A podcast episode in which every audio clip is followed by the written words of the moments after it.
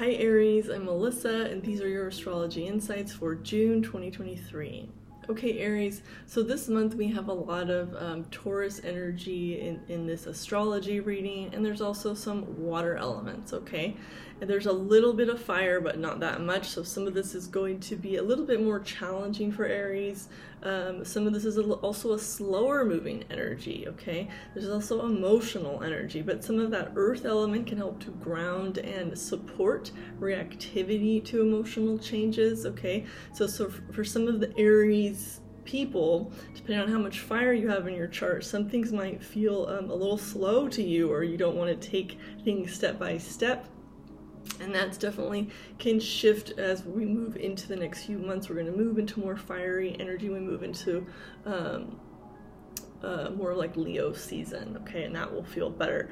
But for some of you, you may have to um, attend to some things this month that have to do with emotional elements and also physical elements, practicality, um, especially there's a financial focus here. We have a lot of things lined up in Taurus, and then Taurus is also can can bring in a focus on our values, okay? Um, what are our values, and also what do we value?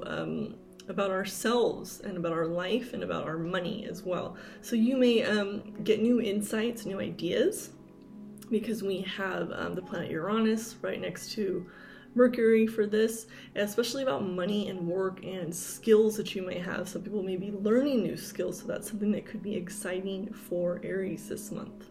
Okay, and you're definitely an initiative energy. Aries usually likes to take initiative. For some of you, you may be interested in trying new things in this area, okay?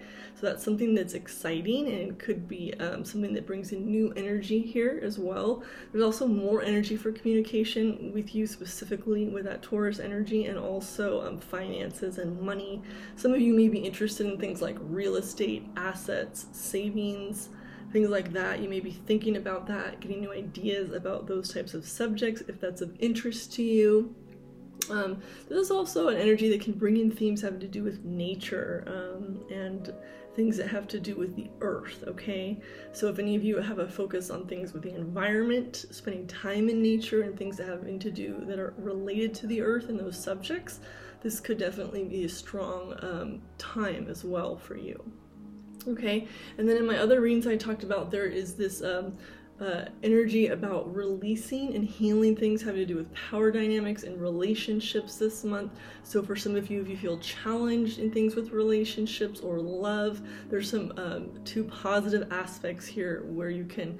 Um, have some release in repetitive situations that have come in Okay, and there's healing here, there's empathy here, and support for any things that have felt challenging, specifically in relationships this month. Okay, and there's that energy of Neptune here in Pisces is a very strong um, energy for empathy, having empathy for yourself and others as well. So, with that Aries energy, it's a very individualized energy.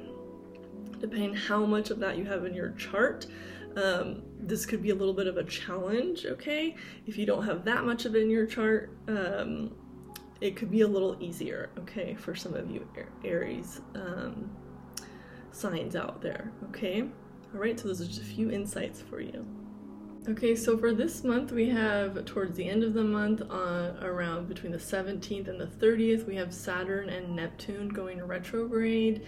So that's going to um, affect different people in different ways. So if you are, um, you know, like Capricorn and some um, Saturn is the traditional ruler of um, Aquarius, and then we also have Neptune. So if you have a Pisces energy or a lot of 12th house placements, 11th house placements, 10th house placements um, that can affect some of you more strongly. So we're going to be moving in. Pluto is already retrograde as we head into the summer months.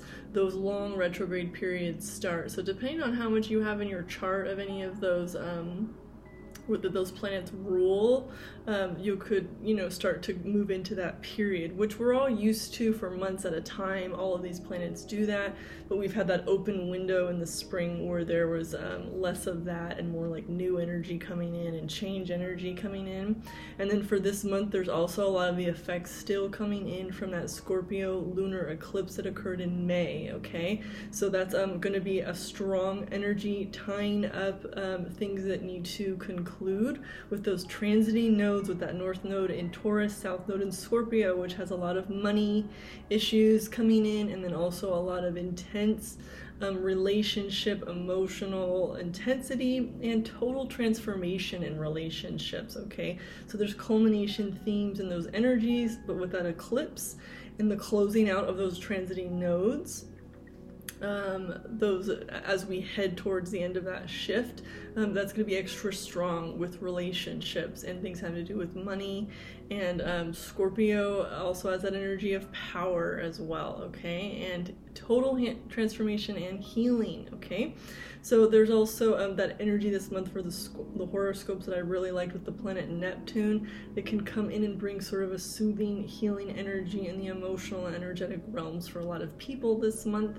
That's something that I really like for um, the month of June that can come in here. So this brings in a lot of compassion and a lot of support, okay, for any of these energies.